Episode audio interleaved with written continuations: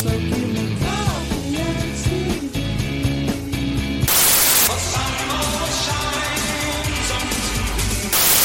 Dunleavy's Outside the Box. Hi, and welcome to Outside the Box. We're actually a new format from now on. Oh, obviously, there's loads of good stuff on the TV, and we can't possibly contain it to just 10 minutes within a podcast once a month. So, we're going to be releasing the third Friday of the month, in which we can wang on about TV to our heart's content. Have you watched much TV recently? In a strange turn of events, yes, I have. Wow, that's that's useful. Yeah. I've watched some TV, less than usual. It's difficult because there's so much TV to watch that even if you watch quite a lot, you can't actually fit it all in to the degree that I told my brother an idea I had for a fun quiz show that was about women in history. And I explained the pitch to him basically, and he said, Hannah, that exists. It's called uh, Insert Name Here and it's presented by Sue Perkins. And I went, uh, so. I've got a really good idea for a quiz show where you and it incorporates darts as well. Have you? Yeah, and you can win like weird things like a caravan or maybe a speedboat. No one's done that, right? No. Great. Watch this space. So, did anyone watch Collateral? Yikes, Jesus. I don't really understand how that was so awful. BBC's not really had a high hit rate on dramas this year. I mean, it's written by David Hare. David Hare is theatrical genius. David Hare, of who wrote Murmuring Judges, which I saw him do a talk about. I studied it for my A levels. Fun fact, guys. Yeah. Also saw Very the, interesting man, very talented man. yeah. I saw the vertical hour on Broadway, and it was with Julianne Moore in it. And it was brilliant. Ah, this had a brilliant cast Carey Mulligan, John Simm, Nicola Walker.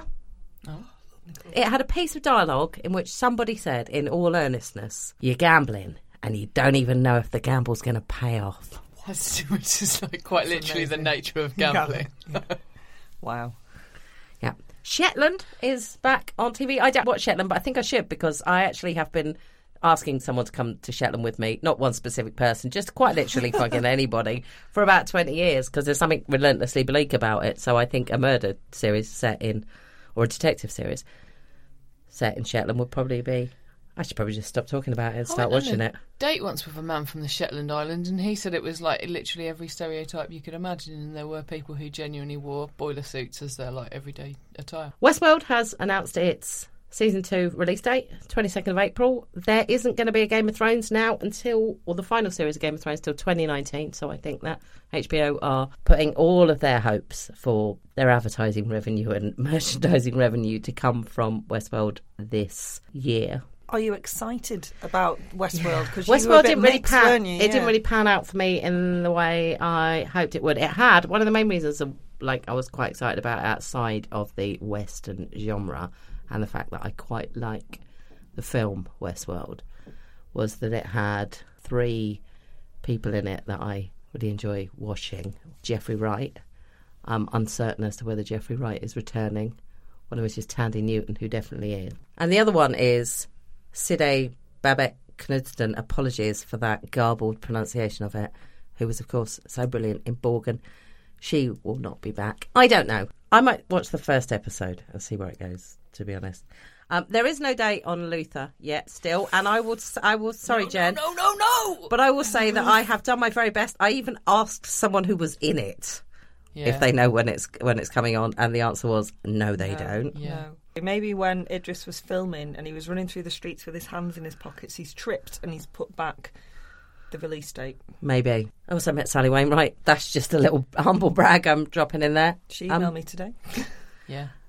Call the Midwife has been trending on Twitter for the best part of a fortnight. Now, I don't actually watch Call the Midwife, so I can't tell you why. But the general sentiment appears to be that Linda Bassett is a national treasure, and I'd just like to agree with that, even though I don't know why people are saying it. Can I say something that I'm excited to watch? Yeah. It's just been released, and that is the second season of Jessica Jones. And I'm like looking forward to a weekend where I don't have to leave the house and I can just binge on that. Because I know you haven't watched the first season, even though I've wanged on about it, but it was so good I watched it twice. Okay, so what is worth watching? A couple of things I wanted to talk to you about. Number one, Save Me, which is a is on Sky, and it has been uploaded in its entirety, as in you can watch it all now if you want to, on Sky, or if you are a Now TV subscriber. Suranne Jones, Lenny James, Stephen Graham, Kerry Godliman. Oh. Good cast. I've only watched the first episode. Jen, I know, in a surprising fashion, has managed to watch it all. I did watch it all. Yes. It has some similarities. I would say it's interesting. Because it's got some similarities to Kiri, which was the Channel 4 series earlier this year, as in it deals with the disappearance of a child and it deals with a mixed race child who's essentially being raised by a relatively middle class white family who is in search of her father. Um, I don't really want to say much else without spoiling it. I thought the first episode was really good. I like Lenny James a lot, and I love Stephen Graham, and obviously Suranne Jones is good, right? Friend, friend Yeah. of the show, Suranne Jones. Friend of the show, yeah. I love Suranne Jones. The fact that I watched all six episodes within a couple of days, obviously there was something about it that I found entertaining and gripping and, and wanted to see what happened. I thought Stephen Graham was really, really good in it. I thought it was an interesting story. It was an interesting way of looking at some things, which I'm probably not going to go into any detail on because spoilers. Okay, next up, Our Country. Series 2 has arrived. I think we're currently probably three episodes in. Our Country uh, sitcom started on BBC Three. I think it might now be showing on BBC Two. Oh, is that by the brother and sister? Yeah, it's by Daisy May and Charlie Cooper, as in Daisy May Cooper and Charlie Cooper. She seems to end up in the media called Daisy May a lot, as if Yeah. that's her actual name. A series about growing up in a small village. It takes a little getting into, I would say, because immediately the thing about about our country is it, it both seems like a lot of other stuff and completely different at the same time. That said, when Raised by Wolves was cancelled, I wrote a piece saying there was a place for sitcoms or for comedies that were set outside of London containing working class voices. And this is precisely the sort of thing. And it has had a remarkably good response, which is really reassuring. Second series was ordered almost immediately and filmed almost immediately, despite the fact that Daisy May Cooper was really heavily pregnant during it. Something that they just don't mention. Uh, She's a bit of a slob in it, Kerry, so I think you're just supposed to assume that she's put on some weight. Yeah, it's good. It's funny. For anyone who is actually watching it, Mandy is quite a creation of comedy genius. Not since Nessa and Gavin and Stacey has there been a woman who was quite so in your face. While we're talking about uh, um, working class comedies uh, outside of London, it is still worth trying to catch up with Derry Girls if you haven't, which is on Channel 4 or the 4 on demand website. Yep set in the 1990s during the Troubles. It's really great, written by Lisa McGee, and it has been Channel 4's most successful new comedy in a decade, which, Wow. yeah, is certainly worthy of praise. Back to drama. The assassination of Gianni Versace has arrived. You might recall from the last time we did Outside the Box, I said I was struggling to give a fuck. I soldiered on through three episodes. It is up on the iPlayer. Yeah, I still feel the same about it. Who's Jen? You've managed to see this as well, haven't you? I've seen two of them, yeah. I've, First up, I need to say that I think that Darren Criss, who is playing Andrew Cunanan, yes.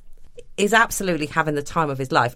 As a, as a personality, hmm. the character is just so unhinged and so Scary. scary. And yeah, I think he's great. Was that Versace's boyfriend? No, he is. He's he played is by Ricky Martin. he- yeah, Oh my god. he he is Versace's killer. Oh, okay. Spoiler. Um, oh wait, no. No, it's it's uh, it's really not.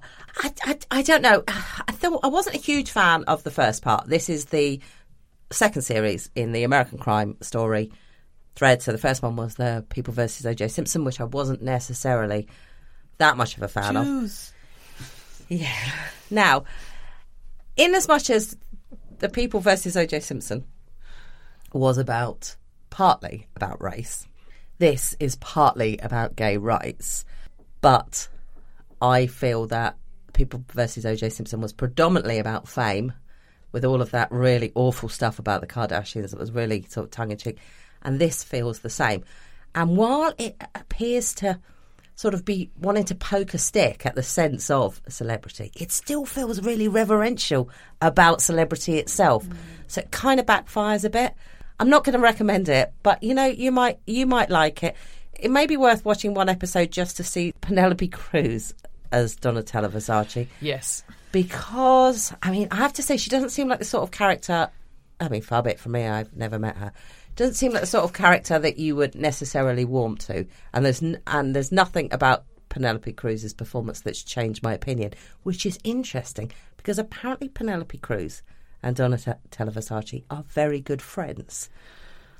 Oh, that'd be weird if your mate was like doing an impression of you. Bit of That'd a be weird.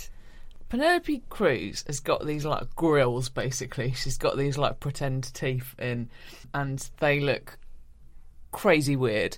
Is and it the equivalent of John Travolta's hair? Sort in of. The People versus O.J. Kind- Simpson. yeah, kind It's like of. an extra character. Yeah, and also her hair as well, because obviously Donatella Versace is famously blonde. But also, Penelope Cruz is Spanish. Yeah. Donatella Versace obviously is Italian, and like really all of them are Italian, and they're all played by like Spanish or Venezuelan. But anyway, and also Penelope Cruz sounds fully Spanish. She does. Fully, fully Spanish. Just a little uh, Ricky Martin interlude. Yeah. When Ricky Martin came out, Mm. my mum phoned me. She was that surprised that she phoned me. She went, "Ricky Martin's gay," and I was like, What? Yeah. Anyway, Yeah. I think I'll. I I've only seen two. I think I will watch the third. I, I think the guy who plays Andrew Cunanan is terrifying. He is. But I didn't know anything about the actual killer either. I was obviously Wikipediaing it as I went along, as as I like to do.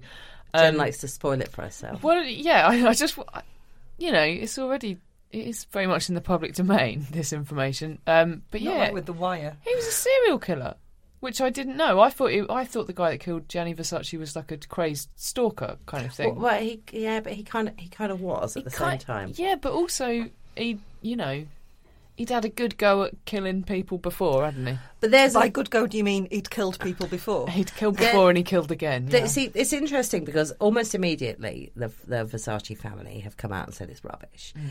There is something in it that in which they imply that Versace had AIDS, or certainly that he was HIV positive, but they don't actually say it, which I have to say gets on my tits because if you're going to make no, they're implying he has HIV. Okay, but like if you, as a, throughout my Wikipediaing last night, he had cancer of the ear before he died. Yeah, but they are implying he hmm. had he was HIV positive. positive, and the family don't like that. If it's not true, then I can imagine why the family wouldn't hmm. like it. But the truth is, th- they just imply it, which is really irritating. Because if you're gonna have, if you're gonna make an accusation like that, have the balls to actually say it. Don't don't suggest it. Having not seen any, I'm I'm intrigued as to what the implication. Well, you see him in a hospital, and you see him looking at two incredibly ill-looking people in beds together, holding hands. Now, the people who make this also made The Normal Heart, which was from a play which is about the AIDS crisis. There is a scene in A Normal Heart which is almost exactly the same ah, of two lovers in bed next to each other, holding hands in hospital beds, both dying of AIDS. So that seems the first implication. And secondly, there's an argument or an ongoing dispute in it between Donatella Versace and the character played by Ricky Martin, who is his boyfriend, mm. about how he apparently brought men into their bed and therefore it's his fault that this has happened. Ah, okay. And there is no specification to what this is. You're right. Like in that scene, obviously those guys are meant. I mean, I thought they're obviously meant to be gay and they're obviously meant to have HIV or, Yeah. or, or whatever. So I found it a bit weird. Let's move on because I wasn't a huge fan of that. And there is something released this month that I was a massive fan of.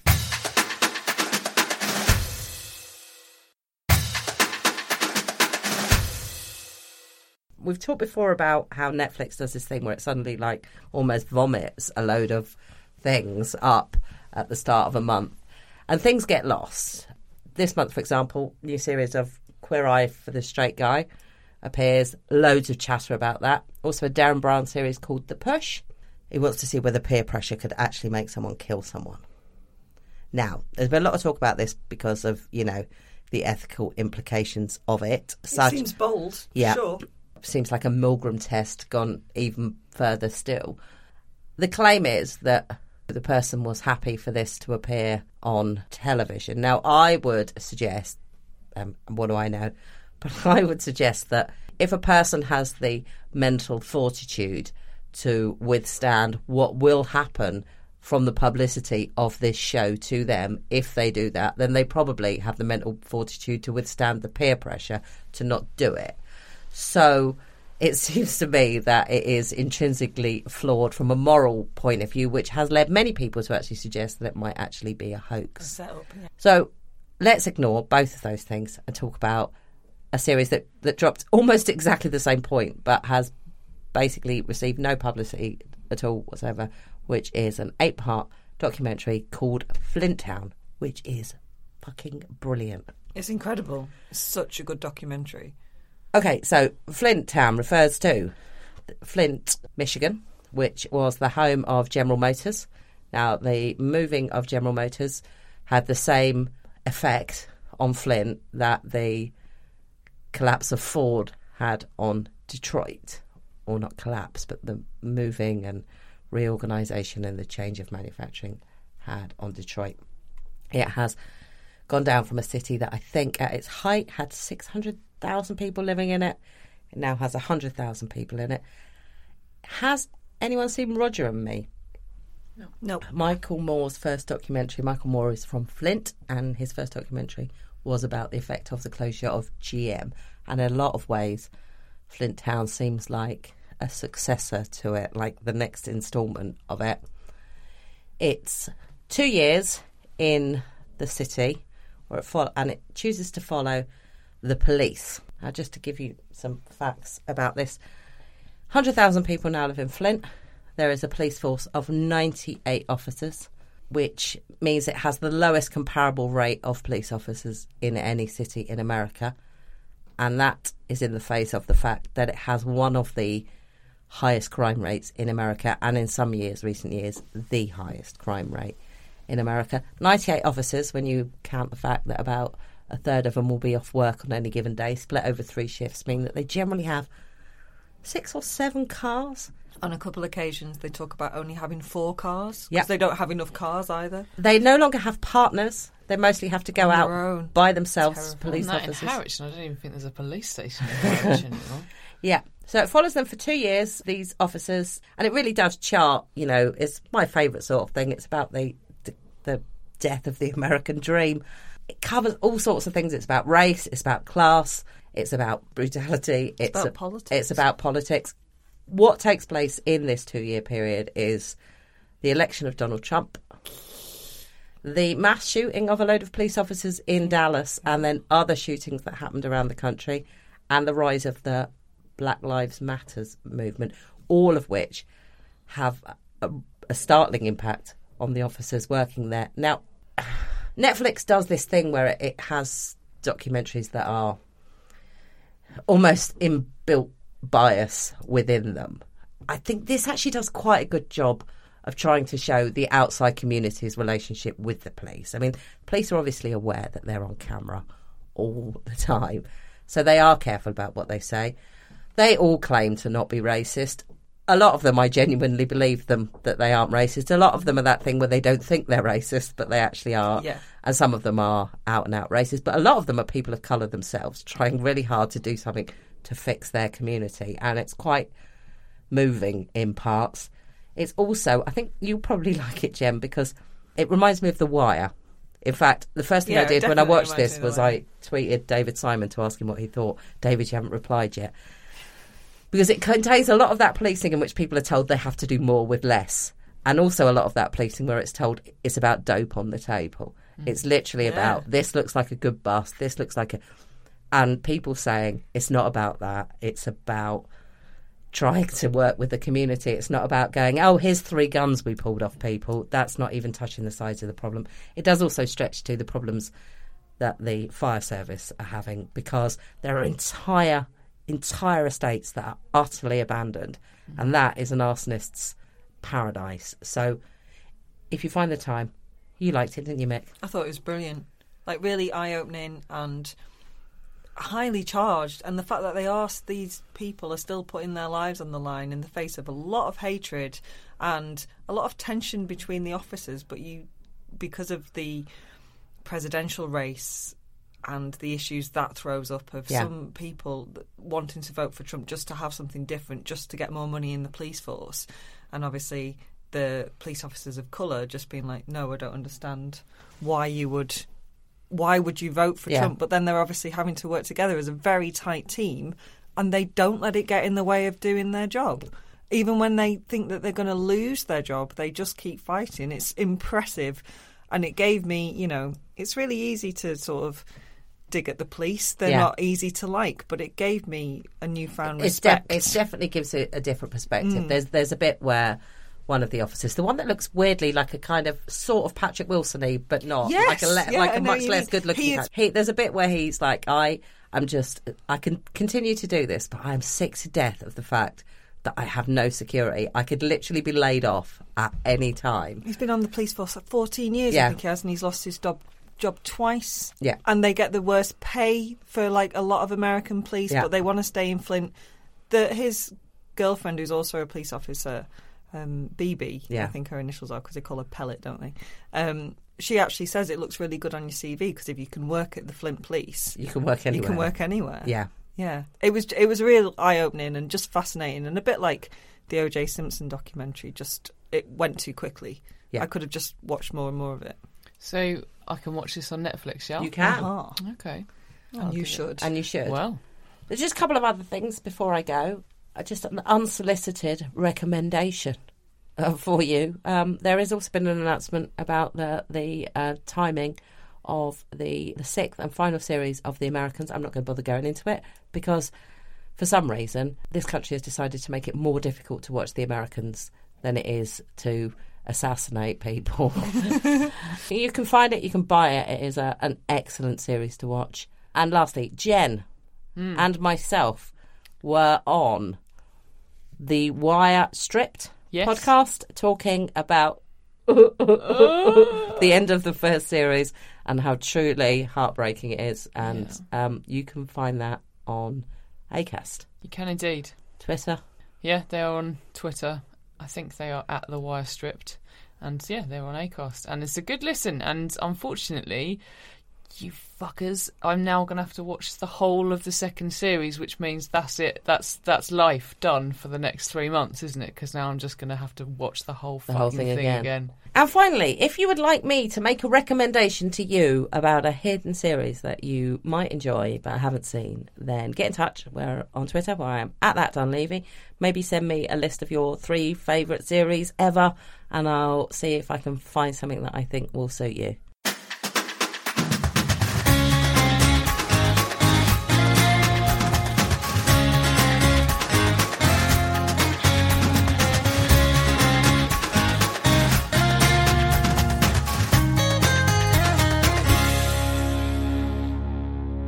Issue for all women.